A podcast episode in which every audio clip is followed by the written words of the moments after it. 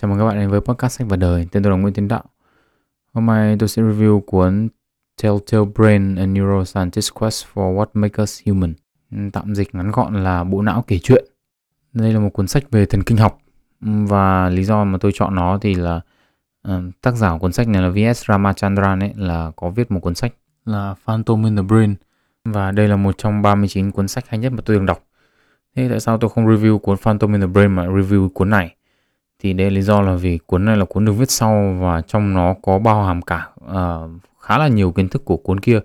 Cuốn Phantom in the Brain mà tôi yêu thích thì đã rất là cũ rồi viết từ năm 1998 mà cuốn này thì mới uh, cách đây khoảng 10 năm thôi cuốn năm 2010 thế thì uh, đây là lý do vì sao tôi chọn cuốn sách này để review trong cái podcast ngày hôm nay. Cái cuốn này thì tôi sẽ review chia làm hai phần giống như cuốn Range lần trước.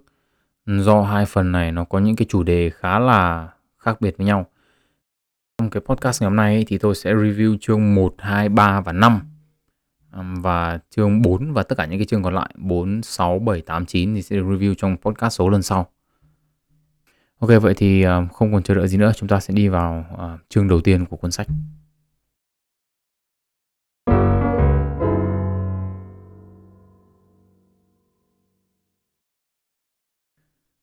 Chương 1 thì có tên là Phantom Limb and Plastic Brain. À, tôi sẽ tạm dịch nó là chi ma và bộ não linh hoạt. Thế thì chương 1 ấy, thì mở đầu nói về hiện tượng chi ma. Chi ma hay là Phantom Limb ấy, là hiện tượng mà bệnh nhân bị cắt cụt tay hay là chân ấy, thì bệnh nhân nó vẫn còn tiếp tục cảm thấy sự tồn tại của cánh tay hay là cái chân đó như là một bóng ma của cái cánh tay đó vẫn còn ở đó à, ám quẻ chủ nhân nó vậy cái việc mà cảm nhận được cái sự tồn tại của cái của cái chi mà đã mất này rồi ấy, thì là có thể thể hiện ra bằng nhiều cách khác nhau Ví là như là nó cắt mất rồi nhưng mà nó vẫn bị ngứa này, vẫn bị đau này. Các kiểu con đà điểu luôn như một cánh tay bình thường. Có điều là không làm gì được. Tức là ngứa nhưng mà không gãi được. Hay là đau mà không bôi được cao sao vàng thần thánh chẳng hạn. Thế tác giả bắt đầu cái chương này với bệnh nhân có tên là Victor. Victor thì bị cưa tay trái từ khuỷu tay trở xuống 3 tuần trước khi đến gặp tác giả. Thì việc đầu tiên mà tác giả làm ấy, đấy là đảm bảo không có vấn đề gì về thần kinh của Victor. À, tất cả mọi thứ đều bình thường dựa vào linh cảm ấy, thì tác giả dùng khăn che mắt của Victor đi và dùng một cái bông ngoài tai chạm vào nhiều phần ở trên uh, cơ thể của Victor thì không có phản ứng gì cho đến khi mà tác giả chạm vào một nửa mặt bên trái. Đó thì Victor nói là ô bác sĩ đang tạm vào cái chi ma của tôi đó đấy là cái ngón cái. Thế thì bằng cách thử nhiều cái vị trí khác nhau ấy, thì tác giả có thể vẽ được một cái bản đồ phần cánh tay bị mất lên mặt của Victor. Tức là ví dụ như là chạm cái bông tăm vào đây này thì sẽ có cảm giác ở trên ở phần này của cái tay này chạm vào bông tăm vào kia thì sẽ có phần cảm giác ở trên phần kia của cánh tay ạ. Trước khi đi tiếp ấy, để có thể hiểu được cái phần kiến thức về sau ấy, chúng ta cần hiểu một vấn đề gọi là việc lập bản đồ vỏ não. Về cơ bản ấy, thì nó là việc thiết lập mối quan hệ giữa cấu trúc khác nhau của não và chức năng của chúng. Ví dụ như là vị trí nào ở trên vỏ não thì chịu trách nhiệm phần nào của cơ thể hay là nó có ảnh hưởng đến chức năng nào. Ví dụ như là chúng ta nếu mà nói về mặt hình ảnh chẳng hạn thì chúng ta có cái um, vỏ não thị giác thì nó nằm ở uh, cái đằng sau gáy ở phần trên phần gáy ở, ở cái phần sọ não rất đang nằm ở tít đằng sau um, của cái bộ não của con người. Ok vậy thì quay về với cuốn sách. Tức là tác giả ấy thì cho rằng cái lời giải cho cái hiện tượng mà sờ lên mặt ấy mà cảm thấy cái phần cánh tay mà đã bị mất ấy nằm ở cái cấu trúc của cái vỏ não này tức là toàn bộ bề mặt da ấy, ở nửa trái cơ thể thì được sắp xếp trên một cái tấm bản đồ nằm trên một giải vỏ não có tên là hồi sau trung tâm à, um, postcentral gyrus. Um, trong cuốn sách thì nó có một hình bản đồ bạn nào muốn xem thì có thể google nó. Um, cái bản cái bản đồ nó có tên là Penfield um, diagram. Penfield là P E N F y ngắn E L D Penfield. Thế thì khi mà một cánh tay bị mất đi ý, thì cái vùng bản đồ não chịu trách nhiệm cho cái tay đấy vẫn còn và nó vẫn tiếp tục hoạt động. Sự tồn tại của cái vùng bản đồ não này ấy, thì lý giải tại sao là cái cảm giác về sự tồn tại của cánh tay đó thì vẫn còn. Những nghiên cứu về sau này ấy, thì chỉ ra rằng này, những cái vùng bản đồ não này ấy, những cái vùng bản đồ não của những cái chim đã bị cắt mất ấy thì vẫn tiếp tục hoạt động nhưng mà có dịch có sự dịch chuyển chức năng sang những vùng não lân cận.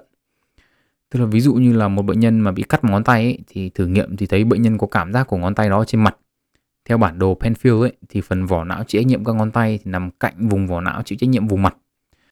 Chúng ta có thể hiểu nôm na đấy là khi mà cái vùng vỏ não chịu trách nhiệm về một cái chi của cơ thể thì cái chi của cơ thể nó mất đi nhưng mà cái vùng vỏ não nó vẫn còn nó vẫn hoạt động thì nó phải được chuyển sang dùng vào mục đích khác. Thì ở đây thì tác giả cho rằng là cái hiện tượng chi ma này là cái hiện tượng lấn sân của các cái vùng vỏ não của những cái chi bị mất ấy sang những cái vùng vỏ não bên cạnh. À, tiếp theo đó là tác giả nói về một cái thí nghiệm hộp gương đây là thí nghiệm mà làm nên tên tuổi của tác giả là nhà thần kinh học V.S. Ramachandran ấy. À, một trong những cái bí ẩn của hiện tượng chi ma ấy là có rất nhiều bệnh nhân có cảm giác rất rõ rệt về việc di chuyển phần chi đã mất này của họ.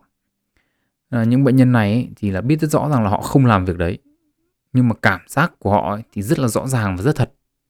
Tức là người ta biết là người ta mất cái chi đi rồi nhưng mà người ta vẫn có cảm giác rõ mồn một là người ta đang di chuyển cái tay đấy.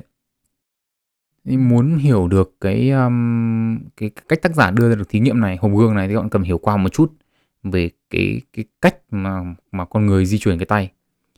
Tức là về cơ bản ấy, à, trong cuốn sách nó nói nó giải thích rất là rõ ràng à, và chi tiết hơn nhưng mà tôi nói đơn giản lại thôi để cho các bạn dễ hiểu. Tức là về cơ bản ấy, phần não chịu trách nhiệm chính về chuyển động của cái chuyển động của tay đấy chẳng hạn, gửi yêu cầu đến các cơ tay và đồng thời ấy, là gửi các cái tín hiệu này đến thùy đỉnh tức là tên một cái vùng não. Và ở đây ở thùy đỉnh ấy, thì các tín hiệu được so sánh với các phản hồi giác quan của cơ tay. Tức là của da này của khớp của mắt này. À, nói đơn giản là não cái cái thùy đỉnh ấy nên là nó chịu trách nhiệm xem là có đúng là tay đang di chuyển thật không.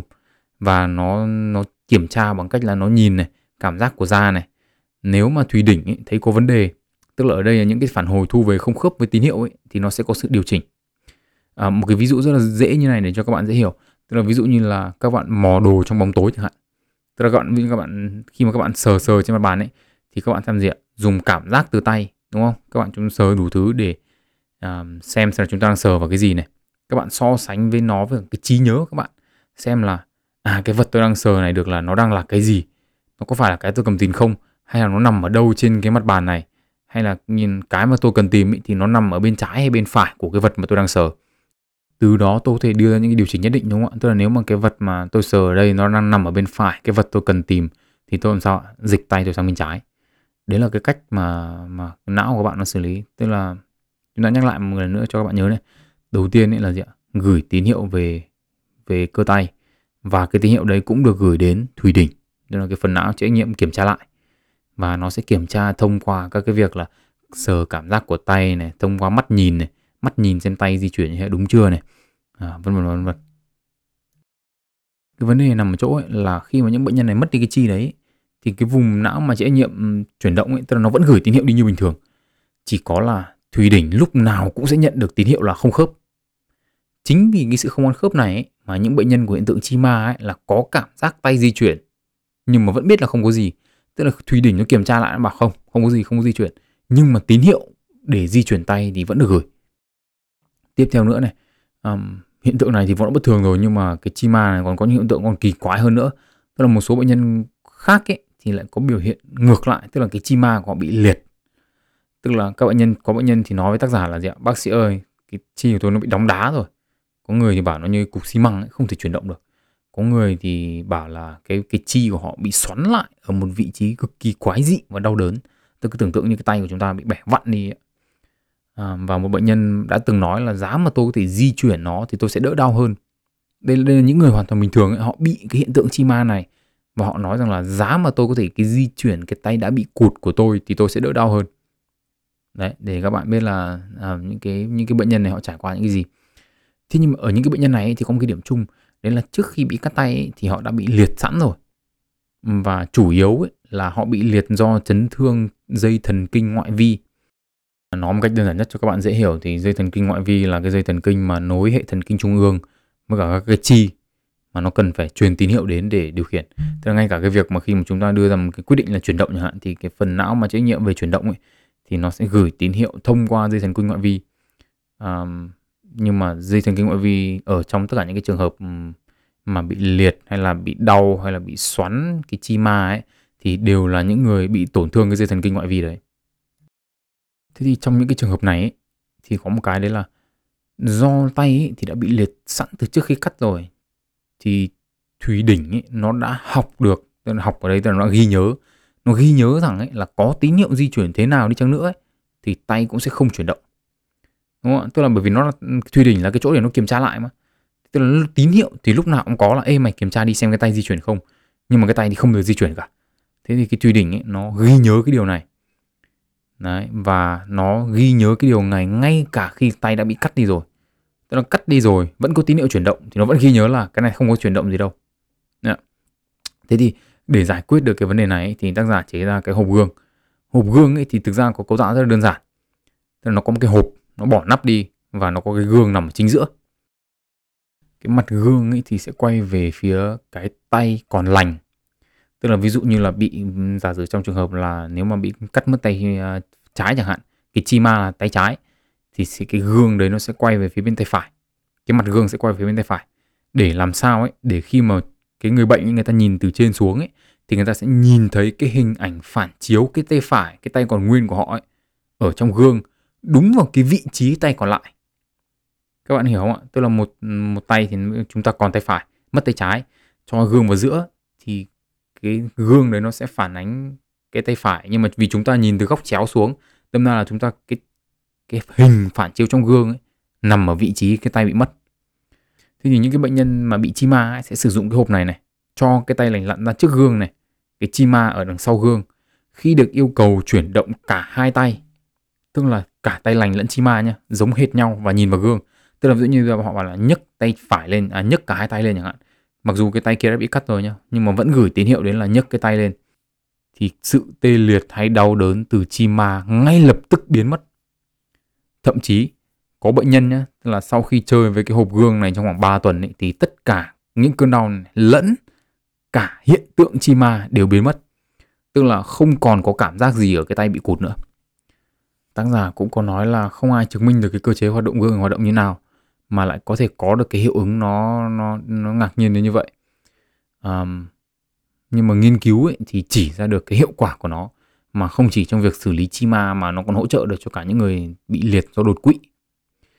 Là khi mà họ liệt cái tay không làm được nữa như phải bỏ cái tay đi chẳng hạn thì thì cái việc mà nhìn vào cái gương ấy tức là để cho não nó nhìn thấy là cái tay mà đã bị cụt ấy cái tay đã bị mất ấy vẫn còn chuyển động khi mà nó gửi tín hiệu ấy thì um, đấy là một cái cách để chúng ta giải quyết cái vấn đề chi mà này. Đây là một cái hiện tượng uh, cá nhân tôi cho thấy là khá là kỳ quặc.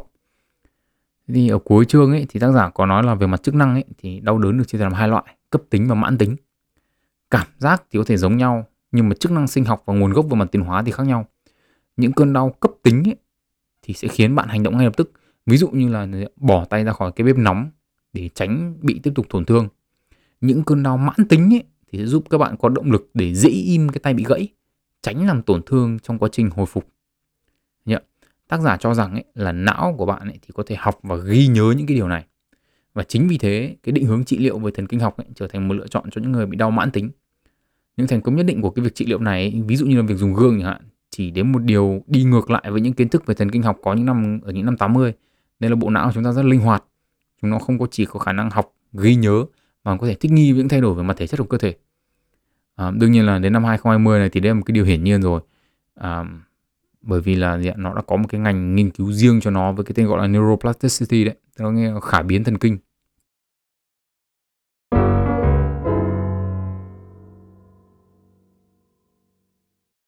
Chương 2 nhìn và biết. Năm 1988, người đàn ông 60 tuổi đưa đến phòng cấp cứu của một bệnh viện ở Middlesex, Anh. John là phi công lái máy bay chiến đấu trong Thế chiến thứ hai. Trước khi được đưa đến phòng cấp cứu ấy, thì John hoàn toàn khỏe mạnh. À, nhưng hôm đó ông đến viện với biểu hiện đau bụng dữ dội và nôn mửa. Bác sĩ David Murphy hỏi về lịch sử bệnh và biết là đầu tiên cơn đau bắt đầu từ vùng gần rốn. Sau đó là di chuyển xuống bụng dưới bên phải. Những biểu hiện này thì giống như kiểu đau ruột thừa. À, khi còn là bào thai ấy, thì cái phần ruột thừa à, nó bắt đầu phát triển ngay dưới rốn. Nhưng mà khi mà ruột phát triển ấy thì cái phần ruột thừa bị đẩy xuống góc dưới bên phải của phần bụng. Não thì nó vẫn ghi nhớ cái vị trí ban đầu của ruột thừa nên đó là cái điểm đầu tiên của những cơn đau. Một cái bài kiểm tra nữa là tạo áp lực vào phần nửa dưới bụng trái thì nó sẽ dẫn đến một cái cơn đau đột ngột ở nửa dưới bụng phải à, là vị trí chính xác của phần ruột thừa. Cái nguyên nhân là do khi mà bấm như vậy thì cái phần khí ở trong bụng ấy nó sẽ di chuyển từ bên trái sang bên phải khiến cho cái phần ruột thừa nó phồng lên và gây ra đau đớn. Um, những cái bài kiểm tra này đi kèm với cái việc sốt cao và nôn mửa ấy, thì khiến cho bác sĩ Murphy đưa ra kết luận là um, đau ruột thừa và lên lịch mổ ngay lập tức. ca mổ thành công, John được đưa vào phòng hồi sức cấp cứu. Thế nhưng mà rắc rối của John thì mới bắt đầu thôi, tức là trong cái thời gian hồi phục ấy, thì một cục máu đông nhỏ ở dưới ở mạch máu dưới chân ấy dẫn đến nghẽn mạch máu não và dẫn đến đột quỵ. Sau khi đột quỵ thì John không có khả năng nhận diện mặt vợ mình nữa và thậm chí là đến cả mặt chính ông ông cũng không nhận ra. À, ông có nói với bác sĩ là tôi nhìn vào gương thì tôi biết đấy là tôi bởi vì nó nháy mắt với tôi khi tôi nháy mắt và nó di chuyển khi tôi di chuyển. Rõ ràng thì đây là cái gương nhưng mà nhìn cái thằng đấy nó chẳng giống tôi cái gì cả. Ông cũng nhấn mạnh là khả năng nhìn của ông không bị ảnh hưởng. Tức là thị lực của tôi là hoàn toàn bình thường cái mất nét ấy là ở trong não chứ không phải là ở mắt. Tệ hơn nữa nhé là John không còn có khả năng nhận ra những vật quen thuộc hàng ngày nữa. Đưa cho một củ cà rốt John có nói là nó là một cái dài dài với cái búi ở một đầu. Thì đây có phải là một cái bút vẽ không? Tức là thay vì nhìn nhận, nhìn phát nhận ra luôn như chúng ta ấy, thì John ghép những cái mảnh khác nhau của cái vật đó lại và suy luận ra nó là cái gì. Thế về cơ bản ấy là John không còn khả năng nhận ra vật thể. Thế nhưng mà tất cả những cái gì liên quan đến năng lực thị giác thì ông vẫn có thể làm bình thường. Như đi không đâm đầu vào đâu, vẫn dự đoán được tốc độ di chuyển của các vật thể như ô tô này, nhưng mà mặc dù không biết nó là cái gì tiếp đó ấy, thì à, tác giả có đưa ra các ví dụ cho các cái nguyên lý cơ bản của quá trình tiếp thu hình ảnh ở một người. À, nói tóm tắt ấy và ngắn gọn để cho các bạn dễ hiểu ấy, thì quy trình này bao gồm hai giai đoạn. Một giai đoạn là ảnh được tiếp thu khi mà ánh sáng đến võng mạc và giai đoạn thứ hai ấy là giai đoạn thông dịch và tổng hợp của não tức là biến nó thành cái hình ảnh mà ta nhìn thấy. À, một, một vài ví dụ được đưa ra ví dụ như các ảo ảnh về quang học này nhất là đặc biệt là khả năng mà nhìn thấy những hình ảnh ngẫu nhiên nhé và đưa ra một bức tranh ví dụ điển hình là các bạn nhìn mây ấy, xong các bạn cứ thấy con này con kia này trái tim quả bóng với cái cuộc khỉ gì ấy. đấy đấy là cái ví dụ của cái um, của cái việc là mắt nó nhìn một thứ nhưng mà trong đầu chúng ta lại suy luận một kiểu thế thì khi mà cái giai đoạn thứ hai ấy, tức là cái giai đoạn mà não nó tổng hợp cái thông tin thu nhận về từ mắt mà nó nó dự đoán đấy là cái gì ấy, bị gián đoạn do tổn thương đến não ấy thì những cái hiện tượng bất thường liên quan đến vùng thị giác sẽ xảy ra hai cái vùng não ấy được lấy làm ví dụ um, thì khi mà bị tổn thương ấy nó gây ra những cái bất thường về thị giác ấy, là vùng hồi thái dương giữa và một cái khu vực tên là M4 của hồi thái dương giữa Thế thì Ingrid, một người phụ nữ sống ở Zurich ấy, bị đột quỵ vào cuối những năm 70 là dẫn đến cái việc làm tổn thương cái vùng hồi thái dương giữa của cả hai bán cầu não nhưng mà giữ tất cả phần não còn lại còn nguyên. Thị giác của Ingrid nhá thì hoàn toàn bình thường, có thể đọc báo này, nhận dạng đồ vật này, nhận dạng con người này. Nhưng mà bà không có khả năng nhìn chuyển động. Có nghĩa là gì? Khi mà nhìn thấy một ô tô đang chạy ấy, thì bà thấy nó như một cái chuỗi hình ảnh tĩnh liên tục liên tục liên tục liên tục bà có thể đọc được biển số này, nhìn được màu của xe nhưng mà không có ý thức về việc nó chuyển động. Bà không dám bước qua đường vì không biết xe chạy nhanh hay chậm và luôn luôn đổ tràn khi mà đổ nước vào một cái cốc do không biết lúc nào phải dừng vì không nhìn được tốc độ chảy của nước. Ở góc độ khác thì cái tổn thương ở vùng V4 ấy, ở cái hồi thái dương giữa ấy, là cái vùng mà chịu trách nhiệm xử lý màu khi mà vùng này bị tổn thương ở cả hai bán cầu ấy thì bệnh nhân không có khả năng nhìn thấy màu nữa và nhìn thế giới như phim đen trắng luôn. Tuy nhiên là tất cả những cái năng lực khác của thị giác thì vẫn hoàn toàn bình thường. Thế thì tác giả ấy thì có chỉ ra ba con đường mà thông tin về thị giác đi vào não với hai con đường đã được khoa học chứng minh và một con đường, con đường số 3 là ông giả thuyết là có. Mỗi một con đường ấy thì có một chuỗi những vùng não riêng và chịu một trách nhiệm riêng. Ví dụ như con đường số 1, con đường cũ nhất mà chúng ta biết đến là nó cho phép chúng ta nhìn và theo dõi các vật thể bằng cách chuyển động mắt. Tức là về cơ bản là chúng ta khi mà chúng ta nhìn cái gì di chuyển đúng không? thì mắt chúng ta di chuyển theo đấy. Trên chuột thí nghiệm ấy thì nếu cái con đường này bị tổn thương ấy thì chúng có thể nhìn và nhận biết được vật thể nhưng mà chỉ nhận biết được vật thể ở ngay trước mũi thôi. Còn lại ở xa hơn thì không biết được, không nhìn thấy. Con đường thứ hai ấy, có chung một vài vùng não với con đường số 1 và có một vài vùng não riêng. Thế thì cái con đường này ấy, chịu trách nhiệm chính trong cái việc nhận thức được vật thể và ý nghĩa của nó với người nhìn. Khi mà kích hoạt ấy, tức là khi mà cái cái con đường này mà kích hoạt ấy thì nó không chỉ khiến cho bạn nhớ tên của một vật mà còn nhớ được tất cả những cái ký ức của bạn liên quan đến một vật thể nào đó, ừ, đến cái vật thể đó. Ở đây thì chúng ta có thể hiểu là John ấy là người mà ví dụ được nói đến là tổn thương đâu đó trên con đường này thì là cho ông không còn có khả năng biết được vật thể nữa tức là nhìn được nhưng không nhận biết được cái vật thể là cái gì. Chính vì là không còn nhận biết được thế nên là nên là có những ký ký ức khác ấy, về cái vật thể đấy ấy, dù có còn ở trong não đi chăng nữa ấy, thì John cũng không thể lôi ra được khi mà nhìn thấy được. Ờ, John có thể nhìn thấy củ cà rốt hay nhìn thấy thậm chí mặt vợ mình như chăng nữa thì tất cả những cảm xúc mà ông ấy có trước đó với những cái vật thể đấy là John không thể kết nối được. Con đường thứ ba ấy con đường mà tác giả giả định rằng là có ấy là con đường liên quan đến cảm xúc. Tức là khi nhìn thấy một vật thể ấy, thì con đường thứ ba này kích hoạt và bạn lôi hết tất cả những cảm xúc về vật đó ra. À, mặc dù thì đương nhiên là tác giả giả định thôi nhưng mà dựa trên cái trải nghiệm cá nhân của tôi quan sát những cái lúc mà các chị em phụ nữ nhìn thì cái đứa mà họ ghét ấy thì tôi tin chắc chắn rằng con đường này là có thật. Đấy. Thế thì khi mà con đường này bị tổn thương ấy thì rất là nhiều những cái chuyện kỳ quặc xảy ra. Thế thì tác giả có một cái bệnh nhân tên là David và cũng là học sinh của ông. Anh này thì bị tai nạn ô tô à, bình phục rất nhanh trong vòng 2 tuần nhưng mà có đúng một vấn đề thôi. Đấy là khi nhìn thấy mẹ của mình ấy, thì anh ta nói là bác sĩ người đàn bà này giống y hệt mẹ tôi nhưng mà bà là một kẻ giả mạo. Ừ, và anh cũng nói y hệt như thế với người bố về người bố của mình. Nhưng nhá nếu mà họ ở phòng bên cạnh ấy và gọi điện cho David ấy, thì anh lại nhận ra đấy chính là mẹ mình. Thế thì lời giải thích của tác giả là như này khi mà con đường thứ ba này bị tổn thương ấy, thì người bệnh không còn khả năng kết nối cảm xúc của mình với cái người mà họ nhìn thấy nữa. Những ký ức của họ thì vẫn còn do con đường hai còn lành lặn. Tức là vào trong trường hợp của David thì anh ta nhận ra người này nhìn giống bố mẹ mình nhưng lại không có những cái cảm xúc mà đúng ra khi gặp bố mẹ anh phải có. Nghĩa tức là nhìn được nhớ được là người này đã có những cái trải nghiệm với mình nhưng mà lại không có được cái cảm xúc đi kèm với những con người đấy. Thì tác giả nhận định rằng là thiếu đi cái phần cảm xúc này ấy, mà bộ não của David từ chối chấp nhận đây là bố mẹ thực của mình. Một vài ví dụ khác về những cái bệnh nhân à, không nhận ra vợ cũng được tác giả nhắc đến ở cuối chương 2.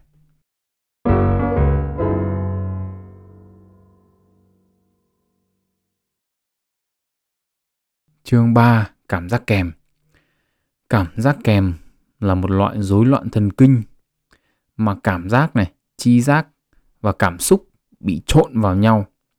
Những người mắc phải cái chứng rối loạn này ấy, thì có thể cảm nhận vị của màu nhìn thấy âm thanh, nghe được hình dạng hoặc sờ được cảm xúc. Ờ, một câu hỏi được đặt ra ở đầu chương là hiện tượng này liệu có thật hay là chỉ trong tưởng tượng của những người mà cho rằng họ bị mắc cái chứng này hay không? Thì tác giả thì cho rằng nó có thật và nghiên cứu nó. Ví dụ đầu tiên ấy, được đưa ra là Susan, một học sinh của ông. Susan ấy, thì có nói rằng cô bị chứng này từ nhỏ nhưng mà không nói với ai vì không muốn mọi người cho rằng cô là người bất thường. Cô nói, khi mà em nhìn thấy một con số nào đó ấy, thì em luôn thấy những cái màu riêng biệt của con số đó. Ví dụ như là số 5 thì luôn luôn là một màu đỏ xỉn. Số 3 thì là màu xanh da trời và số 7 thì là màu đỏ tươi, số 8 thì là màu vàng. Tác giả hỏi là thế em là thực sự nhìn thấy màu đỏ hay là nó khiến em nghĩ đến màu đỏ hay là tưởng tượng ra màu đỏ? Um, Susan nói là đó là một câu hỏi khó. Em nghĩ là em thực sự nhìn thấy nó. Con số thầy viết ra ấy, nhìn nó rất là rõ là màu đỏ. Em cũng nhìn được là nó viết bằng mực đen à, hay là em nên nói là em biết là nó màu đen nhưng mà em có cảm giác là em thực sự nhìn thấy màu đỏ sau đó thì tác giả viết số 7 La Mã lên bảng số 7 La Mã là VII đấy thì Susan nói là em không em nhìn thấy 7 nhưng mà nó là màu đen mà nó không có màu đỏ. Vì số La Mã thì không có màu. Nhưng mà như thế có nghĩa là đây không phải là do trí nhớ không? Bởi vì em biết là nó là số 7 nhưng mà nó không tạo ra màu đỏ. Tức là trí nhớ ở đây có thể hiểu là cái số 7 nó gắn với cái màu đỏ do một cái ký ức nào đó từ bé là như thế. Thế thì um, sau đó tác giả vẽ ra một cái củ cà rốt một quả cà chua một quả bí ngô và một quả chuối rồi đưa cho Susan và ông có hỏi là thì em thấy cái gì? Thế Susan có nói là em không thấy gì màu gì cả. Nếu mà đấy là cái thầy muốn hỏi. Em biết ấy cà rốt thì màu da cam và có thể tưởng tượng ra được. Nhưng mà nó không giống cái màu đỏ của số 7 nó kiểu như này à, nếu em nhìn thấy hình của cà rốt đen trắng thì em biết nó màu da cam và em có thể hình dung nó màu da cam hoặc bất kỳ màu nào em muốn. Ví dụ như cà rốt màu xanh da trời chẳng hạn. Nhưng mà em không làm thế với số 7 được vì nó cứ rõ một một là màu đỏ tác giả yêu cầu Susan nhắm mắt lại và dùng ngón tay vẽ số 7 lên tay của Susan và ông hỏi bây giờ thì sao? Um, Susan nói là nó là số 7 nhưng mà nó không có màu. Em không nhìn thấy màu đỏ mặc dù em cảm thấy thầy viết số 7 nhưng mà khi em hình dung số 7 ấy, thì màu đỏ hiện ra. Thế còn thế tác giả mới hỏi là thế nếu bây giờ tôi nói 7 7 7 thì sao? À, Susan nghĩ lúc nó lúc đầu thì nó không có màu đỏ. Nhưng mà khi em bắt đầu hình dung hình dáng của số 7 thì em bắt đầu mới thấy màu đỏ sau đó tác giả có nói là 7 5 3 2 8 mà xong hỏi Susan là em nhìn thấy gì? Thì Susan à, nói là, ồ, điều này thật là thú vị. Em nhìn thấy cầu vồng. Em thực sự thấy nhiều màu trải đều trước mắt em như cầu vồng vậy. Thứ tự màu ấy thì trùng với cái thứ tự số mà thầy đọc. Nhìn nó khá là đẹp. Thế cuối cùng là tác giả vẽ số 7 xong mới hỏi Susan là, thế em nhìn thấy cái màu đỏ ở trên con số hay là nó tỏa ra xung quanh? Thì Susan trả lời là, nó nằm ngay trên con số ạ à, sau đó thì màu xanh khác của tác giả cũng có hiện tượng này nhưng mà lại màu khác. Tức là số 7 thay vì màu đỏ như Susan thì số 7 của Becky lại màu xanh da trời. Thì nhưng mà cũng tương tự như Susan ấy thì số La Mã này và số vẽ lên tay không có tác dụng.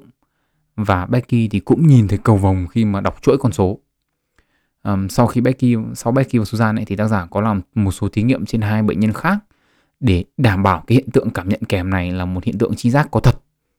À, trong đó có Francesca. Francesca thì hơi khác với Susan Becky là mỗi lần cô cảm nhận một tiết cấu bề mặt nào đó thì lại có một cảm xúc rất là mãnh liệt.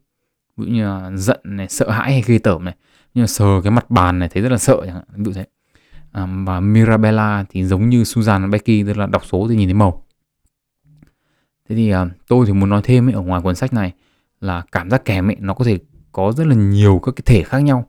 Ví dụ như là nghe một tiếng động thì có thể nhìn thấy màu này nhìn thấy số trong không gian này nghe thấy tiếng động thì có cảm giác ở một bộ phận trên cơ thể. Ví dụ nghe tiếng mèo kêu thì cảm thấy ngứa ở ở chân chẳng hạn ví dụ thế. Um, giả thuyết ấy, thì tác giả được đưa ra là kích hoạt chéo. Kích hoạt chéo ở đây là một điều tác giả nhận ra ấy, đấy là cái cảm giác kèm ấy thì hai cái phần não chịu trách nhiệm xử lý số và màu nó nằm cạnh nhau. Tức là điều này dẫn đến việc là hai vùng não cùng kích hoạt một lúc tức là khi mà tín hiệu thì được gửi đến một vùng thì nó kích hoạt luôn cả cái vùng bên cạnh. À, trên thực tế thì não có những cơ chế để cản trở những cái vùng não cạnh nhau nói chuyện với nhau. Là nó sẽ ngăn chặn cái việc đấy.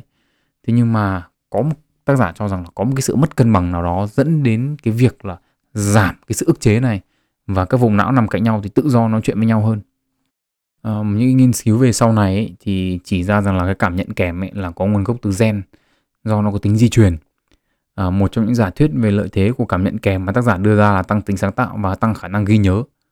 À, còn trên thực tế thì chi tiết thì các bạn quan tâm thì các bạn có thể nên đọc sách vì cái giải thích của tác giả nó khá là lằng nhằng và nó có rất là nhiều biểu đồ đi kèm. À, các bạn phải xem những cái biểu đồ này thì các bạn mới có thể hiểu được cái cái quan điểm của tác giả.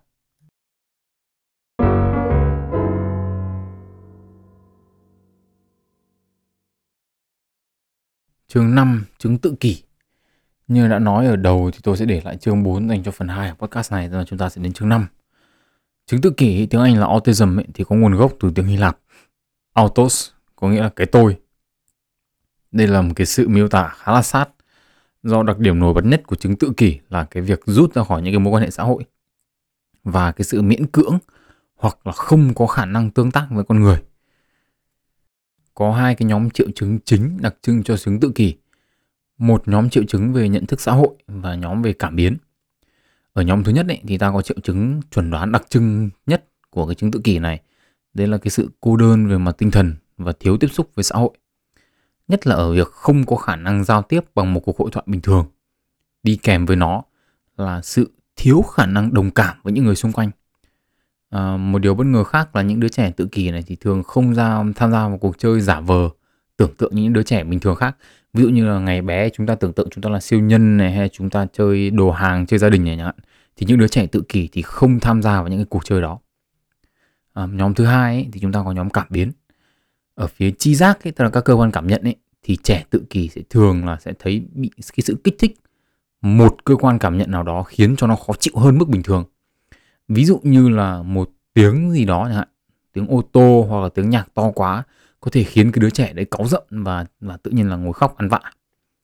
Ngoài ra ấy thì cái đứa trẻ sẽ sợ thay đổi và gần như bị ám ảnh với một cái lịch trình sống và sinh hoạt nhất định. À, hệ thống vận động của đứa trẻ thì có những có thể biểu hiện như là đứng ngồi không yên này chân tay thì chỉ cử động một hành vi lặp đi lặp lại này. Và quan trọng nhất là biểu hiện mà tác giả cho rằng là chìa khóa để tìm hiểu chứng tự kỷ là việc thiếu đi khả năng bắt chiếc hành vi của người khác.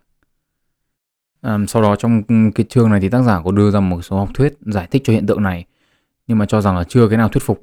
Và ông ấy thì cho rằng là nguyên nhân của hiện tượng này là một phần là do thiếu đi các tế bào thần kinh gương gọi là mirror neuron. Um, thế thì đầu tiên là phải nói qua về cái neuron thần kinh đặc biệt này. Các cái tế bào thần kinh gương ấy thì nằm rải rác ở hồi trán dưới inferior frontal gyrus và hồi não đỉnh trên superior parietal lobule. À, đây là những tế bào thần kinh được kích hoạt khi mà bạn làm một việc gì đó hoặc xem người khác làm việc đó. Ví dụ, khi bạn chơi bóng rổ hoặc xem người khác chơi bóng rổ thì nhóm tế bào thần kinh gương này sẽ được kích hoạt. Thậm chí này, các nhóm tế bào thần kinh này có thể dự đoán được hành động mà người kia sắp làm. Điều này khiến cho chúng ta có thể đưa ra những giả định về chủ tâm của người kia. À, không nhất thiết là những giả định đó là đúng. Mà thậm chí theo quan sát của tôi thì các chị em mà đưa ra 10 giả thiết về cá nhân ông thì có thể sai 6 nhưng mà nhìn chung ấy, thì chức năng của những cái neuron thần kinh này ấy, là giúp chúng ta phát triển những hệ thống thần kinh phức tạp hơn dành cho những tình huống xã hội phức tạp và là nền tảng cho rất nhiều những kỹ năng xã hội và văn hóa khác. Tức là nói một cách ngắn gọn ấy, thì tế bào thần kinh gương ấy là nó là gương mà bởi vì nó giúp chúng ta bắt chiếc uh, những người xung quanh. Có một cái nghiên cứu tế bào về thần kinh gương ở người tự kỷ thì được thực hiện như sau các nhà khoa học sử dụng máy TMS, nó gọi là Transcranial Magnetic Stimulation, tạm dịch là máy kích thích từ xuyên sọ, qua sọ não đấy, kích thích từ qua sọ não ấy. TMS ấy, thì có chức năng là kích hoạt hoạt động thần kinh ở những cái vùng mà sát với hộp sọ, nhưng mà nó không có tác dụng với cả những cái vùng não nằm ở sâu hơn. Um, khi một người bình thường ấy quan sát người khác thực hiện một hành động nào đó, ví dụ như là bóp một quả bóng tennis với bàn tay phải, và cái người xem ấy thì được kích thích bằng TMS ấy, thì chính cái bàn tay phải của người quan sát cũng nhận được một tín hiệu nho nhỏ. Thế thì cái lý giải của nó ở đây là cái vỏ não vận động của người quan sát ấy thì sẽ tự động kích thích cái hành vi vừa nhìn thấy nhưng mà đồng thời cũng ngăn chặn tín hiệu vận động từ cột sống để cái hành vi đó không diễn ra. Tuy nhiên ấy, thì một cái tín hiệu nho nhỏ vẫn được gửi đi và có thể đo được. Khi mà kích thích vỏ não vận động bằng TMS ở người tự kỷ và để họ quan sát thì không đo được tín hiệu nào cả. Tương tự như vậy khi sử dụng một phương pháp khác là EEG tức điện não đồ ấy, thì sóng não vốn bình thường bị ức chế trong quá trình quan sát vận động gọi là sóng mu MU thì với trẻ tự kỷ quá trình ức chế mu này không xảy ra. Có nghĩa là nói tóm lại là như này. Tức là bình thường khi chúng ta quan sát người khác thì các cái vần vỏ não vận động ấy, cái não của chúng ta nó sẽ kích hoạt là khiến chúng ta có cái tín hiệu bắt chiếc nhưng mà nó cũng đưa ra một cái tín hiệu đi kèm song song với nó là cái tín hiệu ngăn không cho chúng ta hoàn làm cái cái việc đấy. Và một cái nghiên cứu khác thì cho thấy là khi mà chúng ta nhìn người khác làm cái việc gì đấy thì có một cái sóng não nó bị ức chế tức là nó bị giảm đi. À, thì cả hai điều này thì đều diễn ra theo chiều ngược lại ở những người tự kỷ. Ngoài ra ấy, thì cái giả thuyết của ông ấy thì nó giải nó giải thích được khá là nhiều hiện tượng của cái sự tự kỷ um, và những chi tiết thì các bạn nên tìm một sách đọc bởi vì thực sự là nó khá là phức tạp. Um, thì tuy nhiên ấy, thì tác giả cũng cũng cũng phải nhận rằng là cái giả giả thuyết của ông ấy là có rất là nhiều những cái biểu hiện mà nó chưa giải thích được. Và cái lời lý giải này nó chưa được hoàn thiện.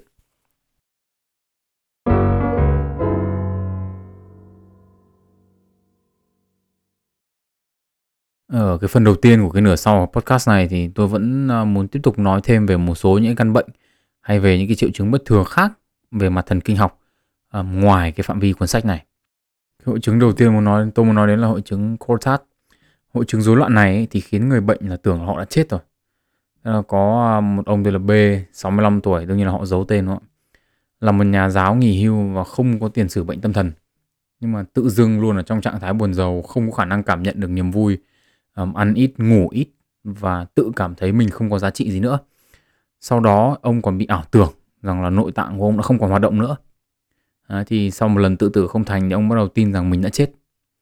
À, những cái bệnh nhân mà bị hội chứng Cortat ấy thì chia làm hai nhóm. Một nửa tin là mình đã chết và một nửa thì tin là mình bất tử. Các nghiên cứu y học thì cho thấy là ừ, cái sự xuất hiện của cái hội chứng Cortat này thì thường à, diễn ra ở những cái bệnh nhân bị tổn thương ở phần thùy đỉnh. Hội chứng tiếp theo mà tôi muốn nói đến là hội chứng proxopagnosia còn có tên tiếng Việt là mất nhận thức mặt. Đúng như cái tên của nó thì những người mắc hội chứng này không còn khả năng nhận diện khuôn mặt nữa. À, tùy vào mức độ nặng nhẹ mà người bệnh có thể không nhận ra những gương mặt thân quen này, không nhận biết được sự khác nhau giữa gương mặt của người lạ, thậm chí là không nhận ra được sự khác biệt giữa một khuôn mặt và một vật thể. À, hội chứng này thường xảy ra sau khi đột quỵ. Tuy nhiên là theo một báo cáo thì có thể có đến 2,5% dân số là bị bẩm sinh. Tiếp theo tôi muốn nói đến là hemispatial neglect là một cái hội chứng là bỏ mặc của nửa bán cầu não. Thế sau khi bị đột quỵ thì một vài người là bỏ qua một nửa thế giới. Tức là một bệnh nhân mắc hội chứng này nhá thì chỉ ăn một nửa đồ ăn trên đĩa thôi, mặc dù vẫn còn đói này. Và họ chỉ vẽ được một nửa mặt đồng hồ thôi. À, cái hiện tượng này thì xảy ra khi một trong hai bán cầu não bị tổn thương và mất nhận thức về một nửa không gian xung quanh người bệnh. À, nói một cách khác thì tất cả những thông tin đến từ môi trường ấy, hoặc là thậm chí đến từ cơ thể thôi ở cái nửa mà cái bán cầu não bị tổn thương chịu trách nhiệm ấy, thì sẽ không được xử lý nữa mà gần như là bị bỏ qua hoàn toàn. Tiếp đến là chúng ta có hội chứng giọng nước ngoài. Một người phụ nữ Ireland 39 tuổi bị đột quỵ và mất khả năng nói. Thế tuy nhiên sau một thời gian phục hồi thì bà lại quay trở về nói với giọng Pháp, mặc dù chưa sống ở nước ngoài bao giờ. Hội chứng này thì xảy ra không chỉ ở trên người đột quỵ mà còn ở những người bị chấn thương tâm lý nữa. Họ tự nhiên phát triển một giọng nói địa phương ở một vùng miền hoàn toàn khác hẳn. Từ năm 1941 đến năm 2009 thì có khoảng 62 trường hợp bệnh này thì được báo cáo. Hội chứng tiếp theo là hội chứng mất ngôn ngữ, à, còn có tên tiếng Việt là loạn phối hợp từ. Ở trong hội chứng mất ngôn ngữ này thì có một hội chứng nhỏ rất là kỳ dị, đấy là hội chứng mất ngôn ngữ khó hiểu. Nó gọi là jargon aphasia. Thì những người mắc hội chứng này thì thường là tất cả những gì họ nói ra không ai hiểu. Nhưng dường như là họ lại hiểu họ đang nói gì một trong đặc trưng của hội chứng này là cái câu nói của họ ấy, thì lại không bị sai về mặt ngữ pháp nhưng mà ngữ nghĩa thì không có. Ví dụ như là họ sẽ nói một câu như con chó đi ăn con lợn tức là cấu trúc chủ vị thì không sai nhưng mà không ai hiểu. Hội chứng mất ngôn ngữ này ấy, thì thường thấy ở người bị đột quỵ này động kinh này hay là bị u não. À, có một cái khu vực à, đặc biệt là khu vực Wernicke ở thùy thái dương bị tổn thương. Ngoài các cái hiện tượng kỳ dị hơn mà tôi vừa mới nói đến thì chúng ta sẽ nói về ba hiện tượng mà chúng ta dễ gặp hơn nên là động kinh. Alzheimer và Parkinson. Động kinh ý, thì có biểu hiện đặc trưng là co giật. Ờ, nguyên lý của nó là do hoạt động quá mức và bất thường ở vùng vỏ đại não cerebral cortex.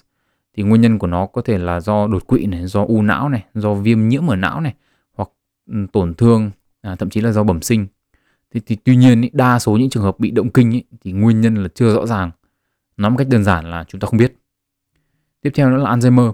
Alzheimer là bệnh thoái hóa thần kinh ấy, và nó tệ dần đi theo thời gian. Alzheimer thì xảy ra khi mà lượng uh, bất thường của một cái protein có tên là amyloid và còn có thể là một cái protein tên là tau thì được sản sinh trong não um, một lượng bất thường đấy và tạo thành các mảng bám ngăn chặn các cái chức năng của não và dẫn đến cái sự thiếu hụt trầm trọng của các chất dẫn truyền thần kinh. Khoảng 70% xác suất bị Alzheimer là di truyền từ bố mẹ. Tuy nhiên ấy, thì cũng giống như động kinh, những nguyên nhân thực sự của Alzheimer là gì thì đường chúng ta đến giờ vẫn chưa biết. Parkinson ấy là một bệnh thoái hóa về hệ thần kinh trung ương và ảnh hưởng đến hệ vận động. Có bằng chứng cho thấy là có yếu tố di truyền và yếu tố môi trường trong sự phát triển của Parkinson và à, chúng ta biết rất nhiều về triệu chứng bệnh. Thế nhưng mà tệ hơn Alzheimer hay là động kinh ấy, thì chúng ta gần như không biết gì về nguyên nhân gây ra Parkinson cả.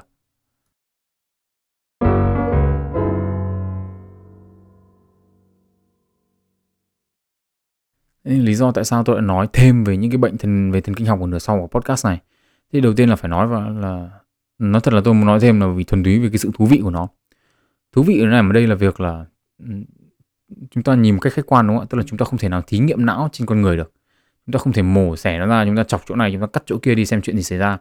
Nên chính vì thế, chúng ta chỉ có thể học về các cái chức năng của bộ não thông qua những trường hợp bất thường mà thôi, đúng không ạ? Thực sự mà nói thì nếu mà so sánh những cái trường hợp những cái bệnh lý hay những cái triệu chứng mà tôi vừa mới nói ra so sánh với những cái cuộc sống bình thường của chúng ta thì thực sự là hai cái những hai cái hoàn cảnh nó rất là xa nhau. Thế điều này ấy, thì nói lên một cái điều là cái ý thức ấy, tức là cái trải nghiệm cuộc sống của chúng ta ấy là sự kết hợp của rất nhiều những cái mảnh ghép nhỏ nhỏ mà về mặt nhận thức là ta không biết. Chỉ khi nào nó hỏng ấy thì ta mới thấy được cái sự quan trọng của từng cái mảnh nhỏ nhỏ một thôi.